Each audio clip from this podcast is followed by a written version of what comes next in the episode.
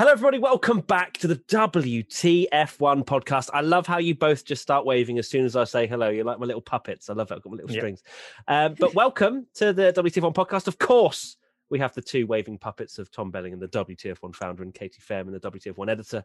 Haven't come up with anything funny this week. Just going to just dive straight into it. So, this podcast is all going to be about what's happened since Bahrain and the three week stratosphere that we're currently in, sort of just floating in space, waiting for the next race. And it's it feels like a, a mini off season again. You know, we, we usually get three week breaks for the summer, don't we? In, the, that middle sort of spa period. But um, instead, we're we're having it after the first round. After all the hype, it's going to feel like round one again, isn't it? When we get to Imola. so annoying. Like you say, we've had.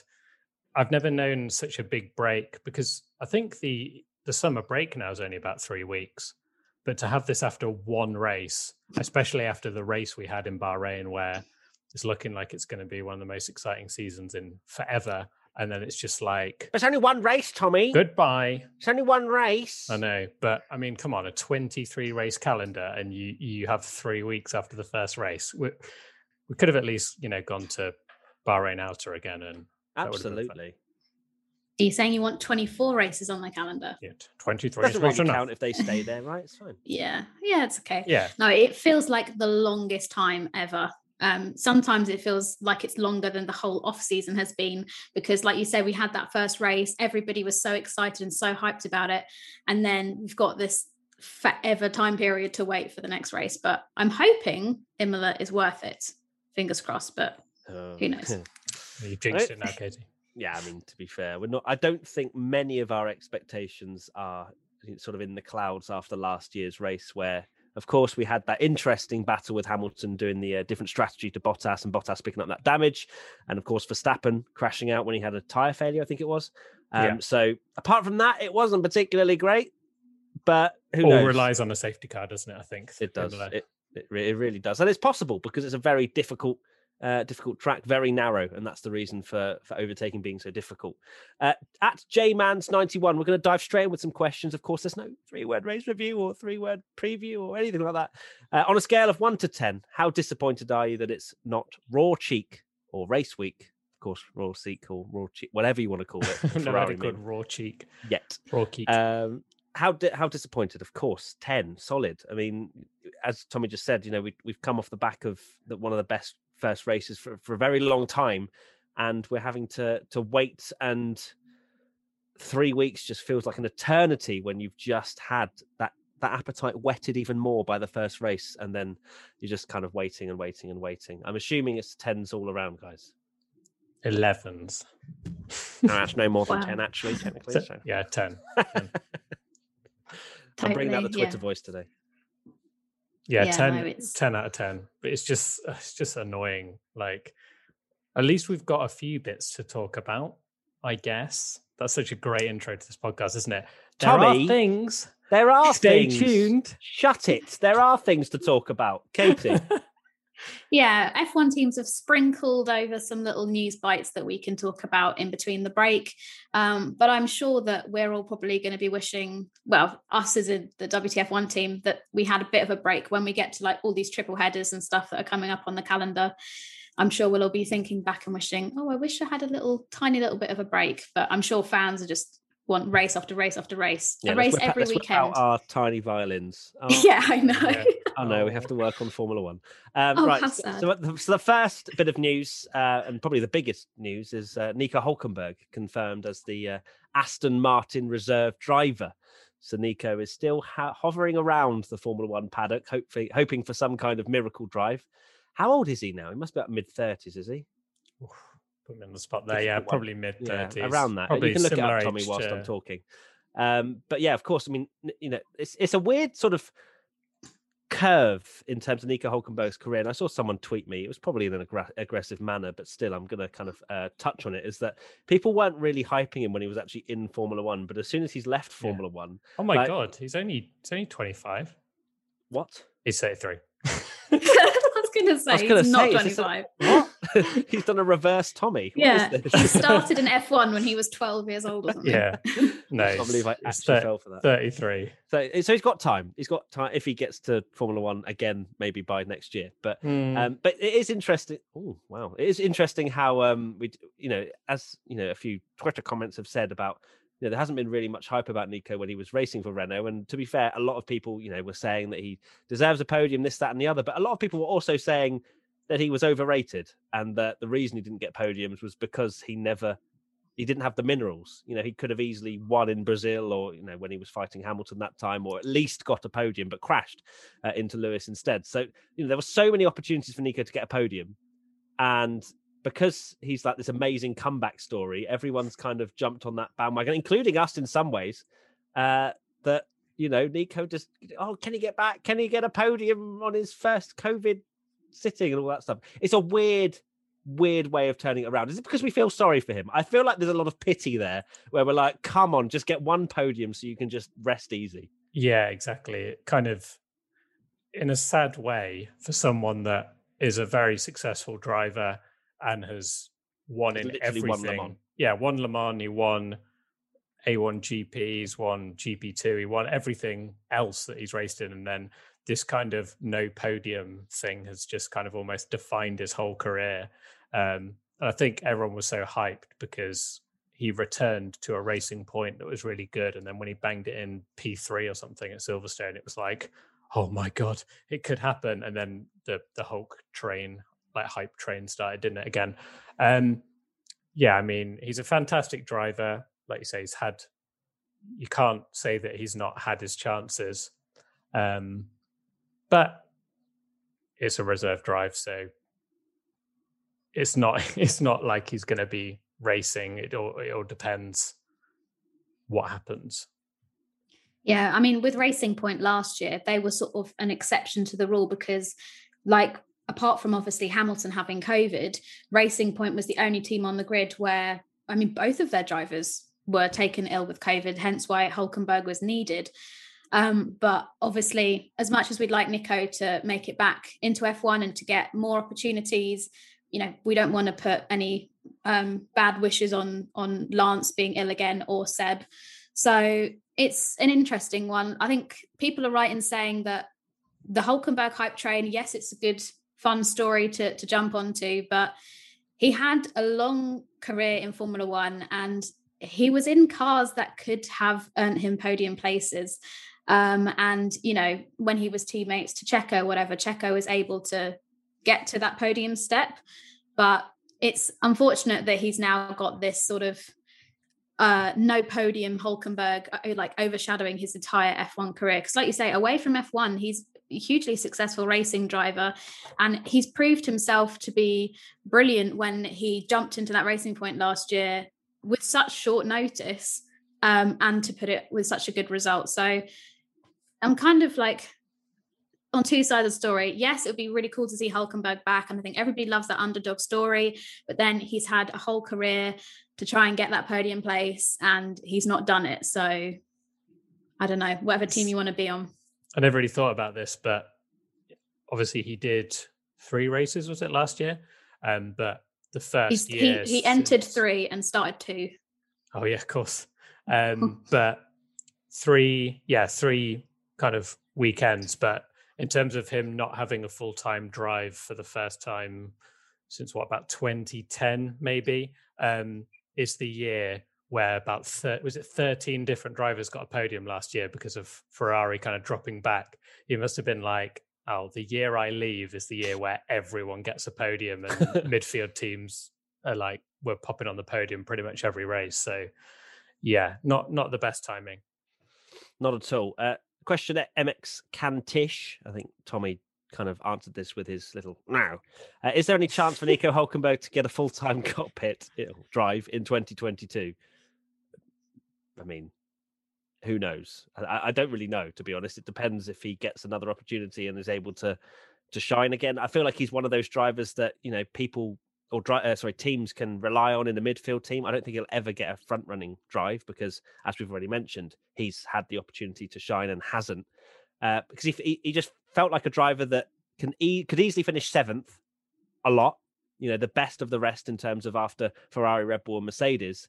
But as soon as it got to crunch time, where a few Mercedes or whatever, some of the front running teams have uh, have messed up, that's when it just never really came to fruition. So for me, no, I don't I don't think Nico will get a full time drive again personally.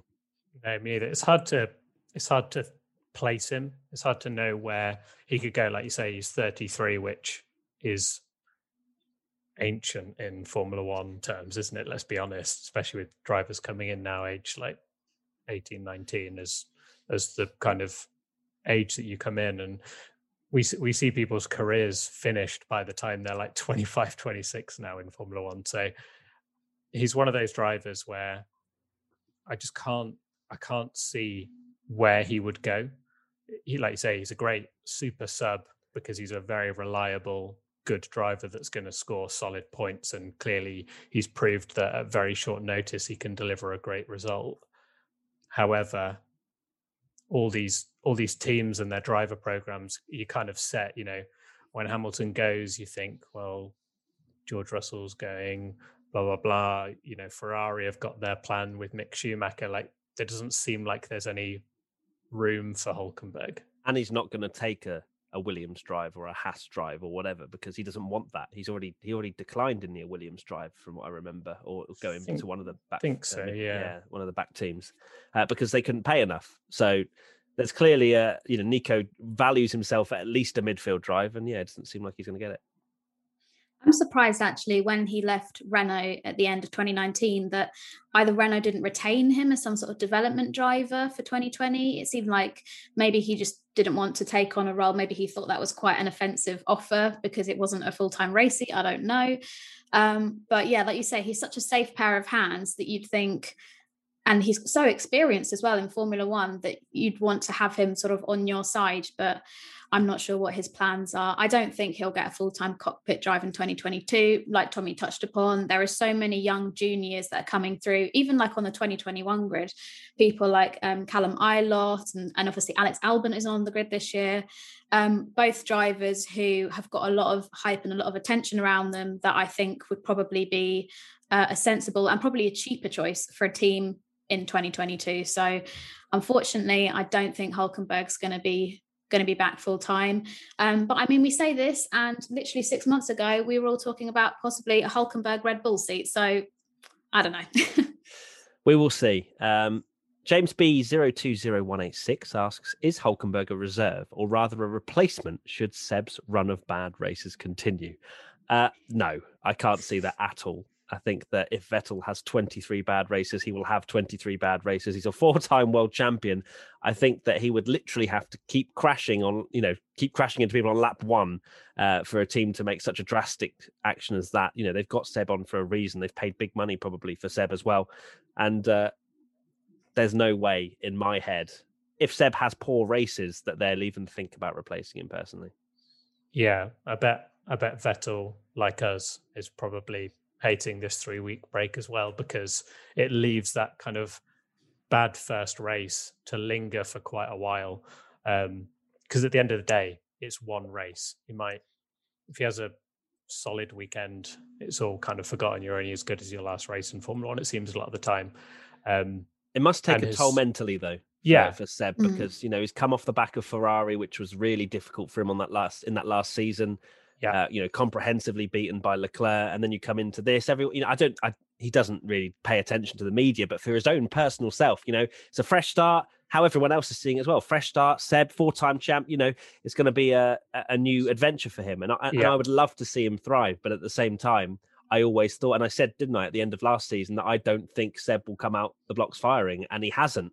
And as you say, it is only one race, but at the same time, if he if he was a, a fresh, revitalized Vettel, he wouldn't have had that performance personally. Yeah, but we, I mean, we shall see. But I, I agree with you where I would be amazed, even if he had an absolute shocker, if they bothered to replace him, because, like you say, they've paid big money. He's probably extremely experienced as well, so uh, does a lot for car development and can help bring Aston to the front. And uh, whether that's him being at the front or Lance Stroll being at the front. Um, but I know which no the doubt, team would prefer. Well, they hmm. well Lawrence Stroll. Yeah, getting a four-time world champion in that his son, uh, say say his son beats and Seb develops a really great car for him. That's a bit of a win-win, isn't it? I think you said on the podcast last year, Tommy, actually, that by getting Seb in, it's going to be good either way for Lance Stroll because if he beats Seb, he's beaten a four time world champion. But if he doesn't, then, you know, Seb is a four time world champion and it's going to take time. So it's kind of a win win for, for Lance Stroll. But yeah, I don't think that Hulkenberg will be replacing Seb. Like we said, uh, Aston Martin have paid a lot of money for him, done a multi year contract. Um, and we've also got to remember, although Seb's had, you know, a couple of shocking races, like just be blunt with it, they've not been ideal. Um, he is a driver that's more than just somebody who gets in the car on a weekend and drives the car around in circles. Like you say, he helps with that development. You know, we've got uh, a t-shirt on the WTF1 store, nice little plug, but taking the Mickey saying, you know, that he does strategy kind of calls and he's a mechanic and he's this and he's that. And that's one of the reasons why he was helped to become that four-time world champion. Yes, he had a, a, really good car beneath him with the Red Bull, but he's got those minerals, as, as Matt keeps saying, with certain drivers that means he's able to become that world champion, just like somebody like Max has or Hamilton has. So I, I think although Seb's having a, a tough time of it, um, he's not then he, they're not going to give him the heave ho, she says. time will tell, won't it? And uh, of course, you know, Seb did have some bad fortune uh, in terms of qualifying and whatnot, and he was put in a bad position. It still wasn't a strong race performance, in my opinion. And again, the strategy wasn't great, and he was kind of left out there on a one stop. But it still just wasn't really the Seb that we we know uh, and have seen, especially at Red Bull. Uh, so we'll we will see. Uh, let's uh, let's just let's not make too many judgments. But I know we, I, you know, I love making judgments from from one race. But uh, we'll, we'll, leave it a few more before we uh, we stamp the the seal of disapproval on Seb. We interrupt this WTF1 podcast for a very quick chat about our sponsor for this episode, Manscaped. The flowers are blooming, the grass is growing, and it's time to mow your lawn. Thanks to our sponsor Manscaped, you can trim the hedges below the belt safely and efficiently. I'm talking about ball trimmers. Manscaped, the global leaders in men's below the waist grooming, have an exclusive offer for you, the audience. Use the code WTF1 to get 20% off and free shipping at manscaped.com. Join the other 2 million men who trust Manscaped. They are here to make sure your balls are smooth and smelling nice. After all, it's time for some spring cleaning. Manscaped obsesses over technology to provide you the best tools for your grooming experience, and they only use the best ingredients in their formulations.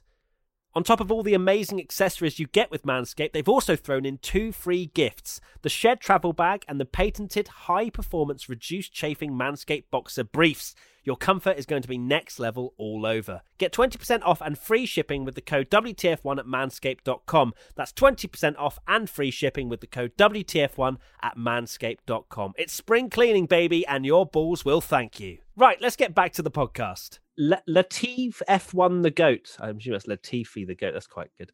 Uh, is Vettel in serious danger of getting a race ban due to his high number of penalty points? Yes, I think so. I think that. I, I mean, I wonder if there's a loophole in the book where you know 12 points and you know they Lawrence Stroll just comes in with a massive briefcase and goes come on lads let's you know three more points what are we saying uh, because yeah uh, was it five penalty points from one race and we've got 22 to go and he can't get seven more penalty points that is a big yikes sometime yeah i'm this could age very badly and uh, everyone will clip this when it when it happens but i still think the fia will be lenient on this. And I feel like even if a driver ever gets 12 points, they will back down and not do it. You know, Hamilton was was it 10 that Hamilton was on after yeah. Russia?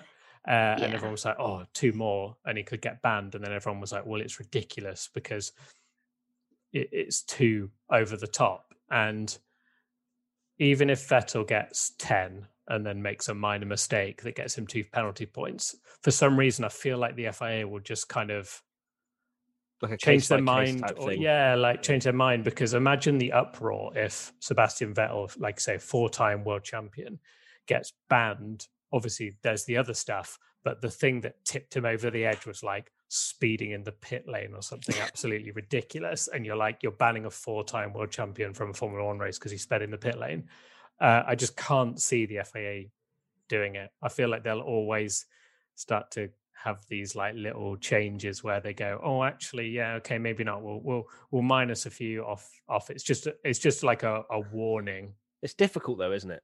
Because you know where do you draw the line? Okay, Seb's a four-time world champ, but if Yuki Tsunoda starts crashing into people, what you know what what do you do? You know, so it's it's it is a uh, difficult but, thing. But it, we've seen the FIA do that before because, in my opinion, like you know, you've seen absolutely horrendous behavior, and then Grosjean got a race ban for his crash at Spa, and it was kind of like, oh, he's a rookie and he's a, you know, like you say, crash kid or whatever that they they're not crash kid. Uh, was it first lap nutcase that Webber nicknamed him or whatever? And he's one of those. They, they banned him, but I know they haven't crashed quite as dramatically. But you kind of feel like if it was an Alonso or a Hamilton, they might have been like, "Oh well, it's just it's just a big mistake." But yeah, I think you're exactly. right. I think I think they would. I think they would. Um, you know, we've seen it in the midfield. We've seen Ocon to go back to it, overtaking Tsunoda exactly where Max did, pretty much, um, and they just didn't notice because it's the midfield, and it does seem sometimes that there are rules for the top and rules for the midfield. I think all us F fans, F1 fans just want some consistency F fans. there. F, F fans.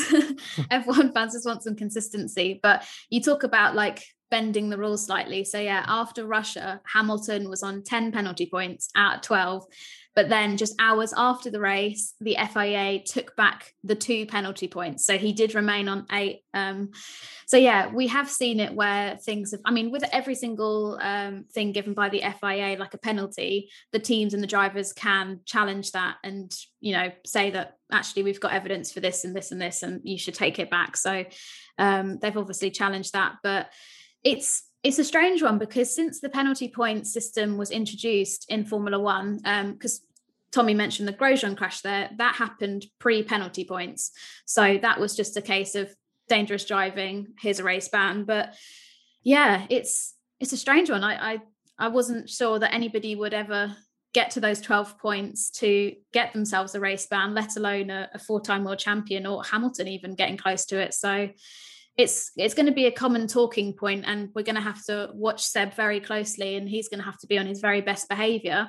But I mean look at 2020 Seb got no penalty points throughout the whole season so it's not like he's just going out there and causing all of this bad driving. Like last year his penalty points license was completely clean so it's maybe it was just a case of a bad bad weekend and like you say he'll he wants to come into Imola and just have that fresh start and start behaving himself. Yeah, it's going to be. It'll be interesting if he does get to those penalty points. What happens? Because of course, you know Hamilton with the you know the the starts at Russia. You know you cannot you can see how they could potentially argue that. But if Vettel has a couple more crashes, how do you argue that if it's his fault? You know, especially if it's mm-hmm. you know things like literally ducking into Ocon's slipstream and losing the brakes and just crashing into him, which was very sort of clumsy, wasn't it, for him? Anyway, let's not bash Vettel too much. Let's move on uh, to another subject, which uh, is around the changes to Albert Park. Now, that was announced on April Fool's Day, which was a very um, strange time to do that because a lot yeah. of people thought it was a joke, uh, but it's not. And essentially, if you want to know what they've done, they've essentially tried to make it better and they've tried to make it a bit more fast flowing and so you've got a, a, sort of widening of corners, uh, very sort of well, small widening of corners, for example, into turns one and two.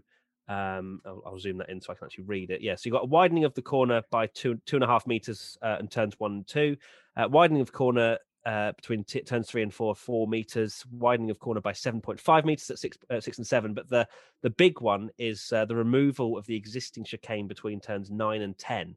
So that chicane, which kind of broke up a lot of the, the momentum coming out of the, the previous sort of six and seven complex of, of corners, they then just have a, a pretty much a, a, straight run through to the fast left right, which is turns 11 and 12.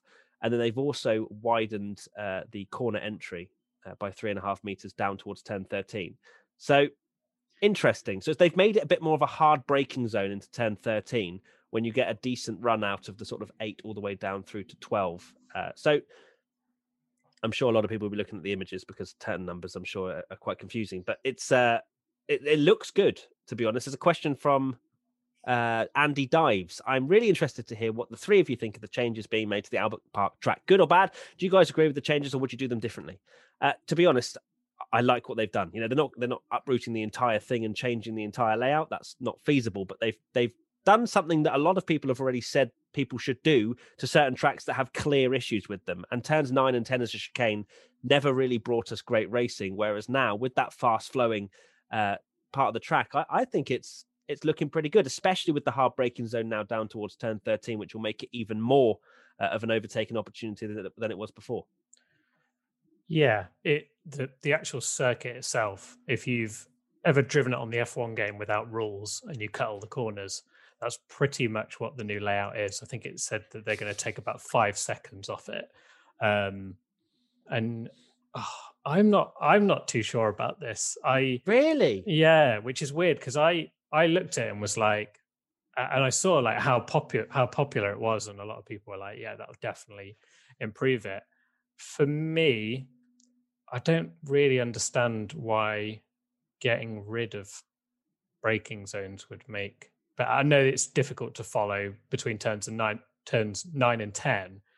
But how I just envision it is they'll follow each other. Yeah, they can follow each other quickly through that chicane, uh, the new chicane, which kind of straight lines that that old chicane, um, and then they just get to that quick eleven and twelve where they'll separate out again and then they can't make the move into turn 13 so you almost want to get rid of 11 and 12 as well which i appreciate i can see why they've not done that because it's a really exciting corner one of formula one's best from a spectator point of view the change of direction is incredible but at the same time you kind of feel like if they'd just straight lined that the cars could follow all the way and then they've got a nice big braking zone because the problem is the cars take so long out of a corner to actually get close um, that there's not any long enough straights to catch up. And now the cars are so insanely quick, um, it's really difficult. And same with kind of turn one and two. Turn three seemed to be quite a good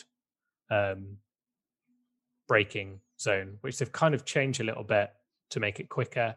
Um, turn one and two, they've straight lined a little bit. So I'm hoping that makes it a little bit better for overtaking. But I'm not 100% sure. But one thing that I did find interesting is I wonder how much of these changes are because of the new regulations that are coming in.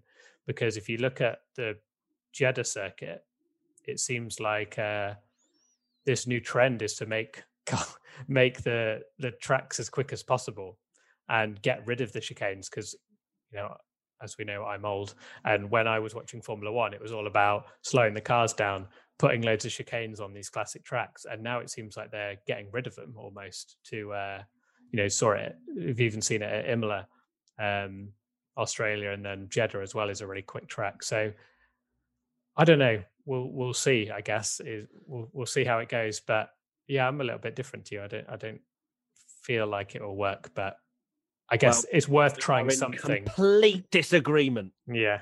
There's not even a oh, fair enough, fair enough. I mean, I appreciate you. No, no I hate you. Get out. Because uh, sorry, before you go, Katy, the, the turn six and seven, I think as well, they've widened the corner there by seven and a half meters. So I think they'll easily get close enough because even six and seven, they've made more of a straight line. So from literally turn five, it looks like it's going to be pretty quick all the way down to turn 11. So there must be an opportunity there for overtaking. If not, maybe, maybe it's DRS. Maybe maybe they're going for DRS passes rather than braking. Oh, I don't passes. know if they'll, they'll be allowed. Yeah, maybe DRS through the, the removal of the chicane all the way down to eleven. Anyway, we'll find out. Katy, what do you think? I was going to say, loads of people were commenting and saying my change for the Albert Park circuit would be to move it to Adelaide. so there, there are lots of people that aren't fans of the Albert Park track, but I think I'd rather them change it and try it and see if it works than just leave it stagnant and just keep it the same and think there's nothing that we can do differently. But the one thing to consider is that Albert Park is a street circuit. It's just a normal working park, you know, the rest 11 months of the year. So they're going to be quite limited with what they can do. Unfortunately, I don't think they're just going to be able to like move the lake or chop down some trees to make way for things. But yeah, I think it should be good. I'm I'm all game for change. I like change, so we'll have to see how it all turns out. But yeah, just stupid announcing it on April Fool's Day. I know time how time zones work, and that in Australia it's probably late evening for them when they announced it. But we put like an April Fool's gag article out, and then an hour later put this out, and people were like, "Haha, I'm not falling for it again." And I was like, "No, it's it's genuinely not a joke. Like this is actually happening. Please." Real.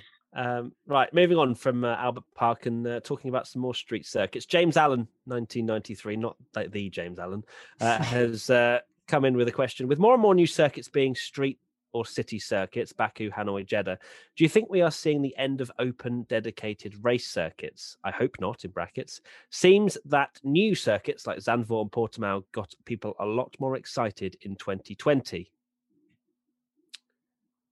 Um, I mean, Formula One kind of goes where money goes, really. So, however they're created, I, I don't think it'll be the end of open circuits, to be honest. And there will be the classics that will stay on the calendar forever, but there will also be ones that just come on board, like Jeddah, and they're very different. But I don't know. I it's a difficult one because, as I say, it really dictates on you know where where a circuit wants to go and and all that sort of stuff. So I, it's a, it's a difficult thing to say. And I, uh, Zandvoort, I don't think Zandvoort really got people going. I think Portimao did. Zandvoort because of the fact you know the, the atmosphere would be amazing, but the circuit itself, I don't think got people excited at all because we were all concerned that would we get any overtaking whatsoever apart from maybe into turn one. But even then, that's not really a, a massive hard braking zone. So yeah, not not sure on that one. Yeah, I hope I hope not as well. It does seem like this is the way they're going, and you know I like tracks like Monaco and Singapore because they're special, not because they're yeah. like every single one is like it. Like you want variety on the mm-hmm. calendar, and it kind of loses the appeal if they're doing it. And the thing is, they're obsessed now with it's the promoters, like you say, they go where money goes. And if you think of these countries, like it looks better for them. You know, we've seen it in Formula E, which I'm sure Katy will will go into as a, the Formula E expert. Um, but as a as a country bringing Formula One in nowadays, you're kind of bringing it to the main city, and there's loads of hype around it, and it's kind of like all cool and fancy, um, rather than a less glamorous circuit in the middle of nowhere. You know, if if Formula One World Championship was starting today, they'd probably do a race in the middle of London or a city, not an airfield in Northamptonshire. So it makes sense commercially, doesn't it? Exactly. Mm. It makes it makes sense. But then from a fan's perspective, everyone loves Silverstone and the track is amazing. The racing is always brilliant. The atmosphere is great because it's always packed out. But from a circuit promoter's side, they're normally like they want this kind of big city party thing. So uh, I do hope because I actually had a look through when I saw this question and yeah, Baku, Hanoi, Jeddah, even Sochi to a point uh, is kind of almost a street track, like built in a purpose-built area. And the fact that Zandvoort, Portimao, Imola, they're, they're old tracks that have been built ages ago that have come back to the calendar. You're not you're not getting these tracks anymore. They they are like what was the late, most late, the latest one? Would it be like COTA or COTA would Abu be Dhabi, the I guess. COTA, I think, is the latest one. Yeah, because yeah. COTA was 2011, 12, something like that, 2010. Yeah. Uh, so yeah, that would be the latest purpose-built circuit. Um, so it is a slight worry that it's becoming a bit of a dying thing. Yeah, I love street circuits, but I also really like all of these traditional racing circuits, like we said, um, Portimao or Silverstone or Spa or wherever. Um, but like Tommy mentioned, if we look at where F1 is wanting to go, you know, think of like a young audience, for example, that they're trying to appeal to with all of this drive to survive. If you are a 15 year old F1 fan and none of your family like F1, how are you going to get yourself? So i live on the south coast. How would i get myself to silverstone if i don't drive? I don't have anybody i know that likes it. Whereas i could go up to london catch the train get into london really easily accessible. And so that's kind of what formula e has done is although obviously their cars are quieter which is why it's so appealing and they're electric so they don't you know burn loads of emissions up um, while they're going around the, the cities that's the th- kind of thing that they've taken is that they want to make it accessible. They don't want people getting in their diesel or petrol cars and driving 10 miles out of the city to a racetrack, which is going to just be adding to the emissions. And we all know that Formula One has got the sustainability thing that they want to introduce.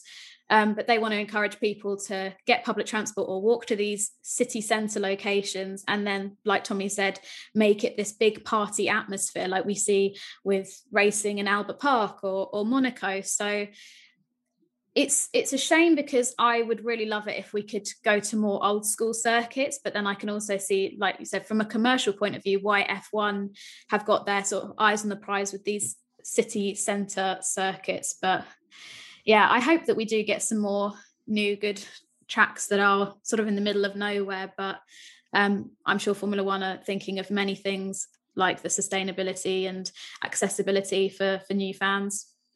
There you have it, Katy Fairman, Formula E correspondent. Live on the ground. Uh, thank you for that uh, yeah, sustainability rain, chat there, Katy. It's, it's, a good, it's a good point.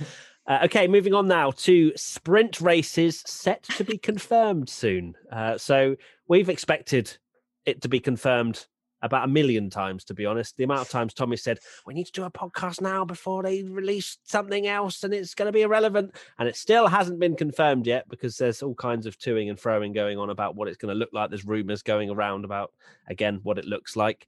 Uh, Tommy, do you have those rumors to hand, or uh, you know, do do you know much about the, the sprint races? No, you know, have you got any Formula One uh, info, people? So the sound of it is that they the teams have finally agreed that it's going to happen. Uh, they're going to trial it in a few races. I think it was three.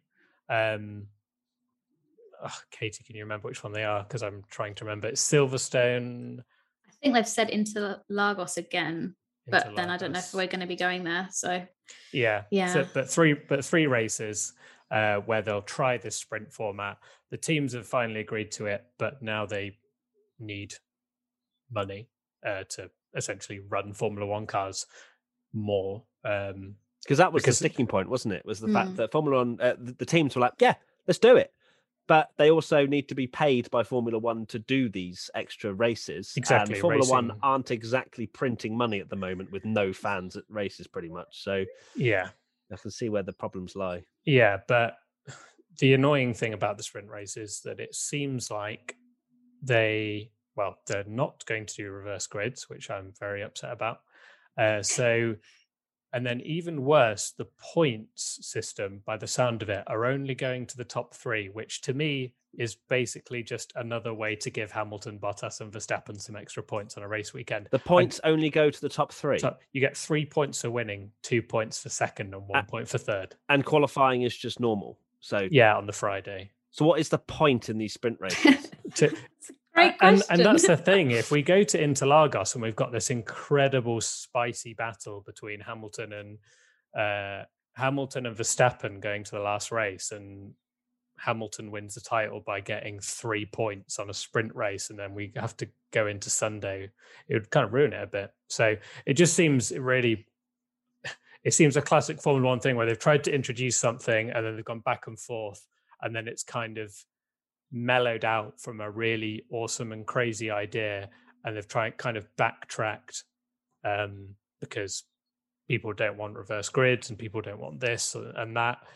And instead you say people looks... don't want reverse grids mercedes don't want yeah. reverse grids. And now probably red bull. Yeah yeah, yeah. um yeah it's very odd. I can't uh, the the, the thing that i've read about the three points is very strange Mm. It's massively like a kick in the nuts, I think, because not that I have any, but uh, just clarify that. Metaphorical nuts. Metaphorical. It's a kick in but, my metaphorical nuts. yeah, literally. Um, but I thanks to Manscaped for sponsoring this uh, podcast. oh no, Tommy's going to spit out his water.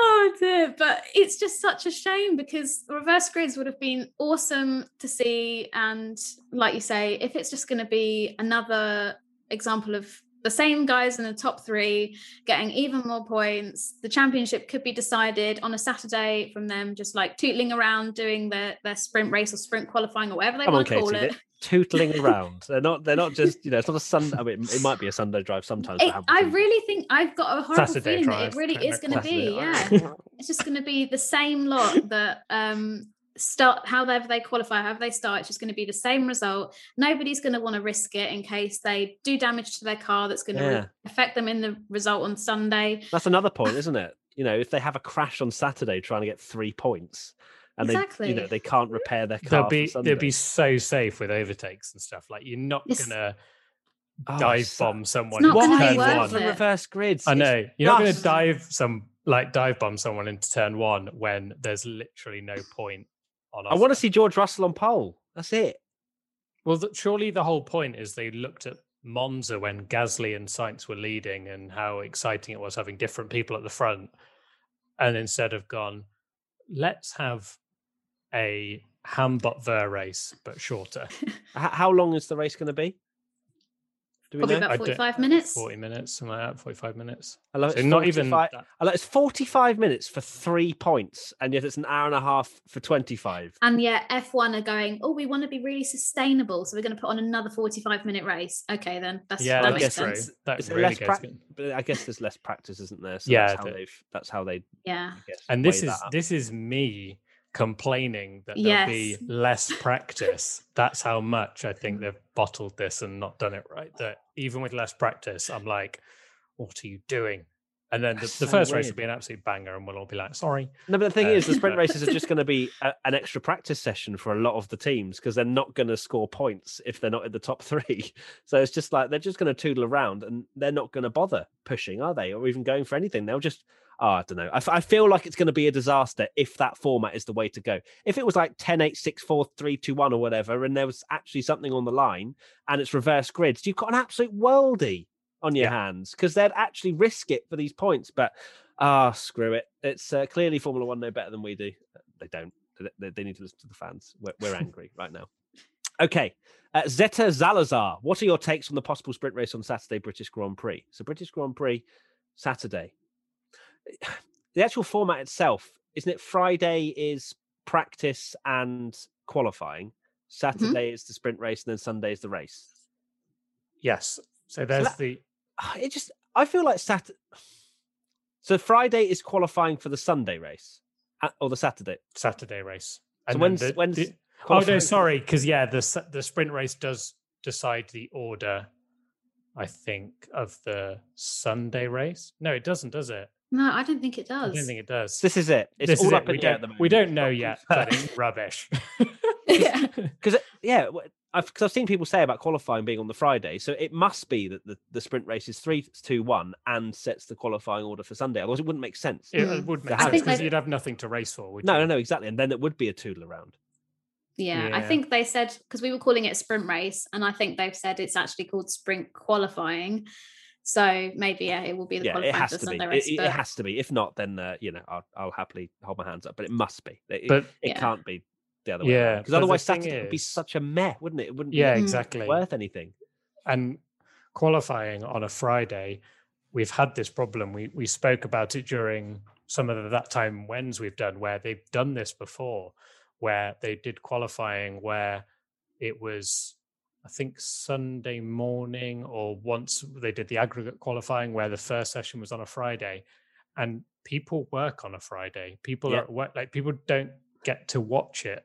And you're just it's very odd to take that away from You would like to have Friday- quite an important session. Saturday sprint race qualifying and Saturday sprint race, wouldn't you? Like the qualifying for the sprint race on the same day as the actual Hmm. race itself. I don't know because I guess their thinking behind it is, well, no more one, reason to no one Friday? watches Friday. yeah, Um, but but if there's actually qualifying, there's something exciting where it means something on a Friday. but so you people, as you say, won't be able to watch won't it. be able to watch they're, it. They're out there at work. I, I don't know. It's it's a massive topic of conversation, and of course, we're kind of running on rumors and things. It hasn't been fully confirmed, but it does seem like the way we're talking about is the most likely way that Formula One are going to go about it. So interesting. And we got a little bit confused there, but I think we've we've managed to, to iron it out. As uh, it is quite a confusing thing to talk about. Um, well, unless uh, Tommy and Katy, actually, Tommy, do you have any final thoughts? Um, F1, please never have a three week break again after the opening round. Fair. I think it was more COVID uh, reliant on that, wasn't it? Yeah, the fact of the there was cancellations and things like that, and uh, they could have still done an outer potentially, but I guess again it depends on money and all that good stuff. Uh, so clearly there was a reason because I can't imagine they've looked at the calendar and gone, yes, three week calendar, uh, three three week break. Sorry, that's what we want to do after the first race. I'm sure it was something that they agreed on, but Yeah, yeah. no. Uh, not very happy to. Katy, final thoughts. Um, You had a lot of time. I did. Uh, I like Tommy's background. That's my final thought. Okay, fair. Um, yes, I also like Tommy's new office and the Alpha Tauri colours, the Tsunoda fanboy. Uh, can we can you turn the camera? Is it easy to turn the camera, Tommy, and show the uh, the stripe on your wall? Hopefully, you haven't got you know underwear littered around your your house. That there you go. Although it looks oh, nice. It Yeah, looks looks very- black. yeah, it looks black on on my screen. Definitely isn't from what you've uh, posted on uh, on Instagram. But uh, Yeah. there you go. Right, so that there's our kind of filler podcast. If you've made it to the end, I'm very very Thank proud you. of you. Uh, we will be back to full Formula One hype from next weekend, of course. Uh, we'll be back with uh, qualifying watch along as well, which is very exciting.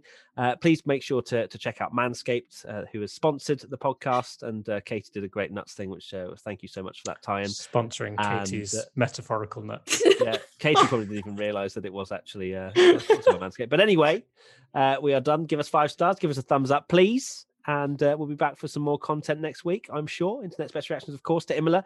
We've got another video in the pipeline going out in a couple of days. Uh, all sorts of stuff. So subscribe if you're new. Peace. Bye, Tommy. Bye, Katy. Take care. Adios. Hi. Bye bye. Bye. Bye bye. Bye. Bye bye. Bye. Bye Bye. bye. Bye bye. Bye. Bye bye.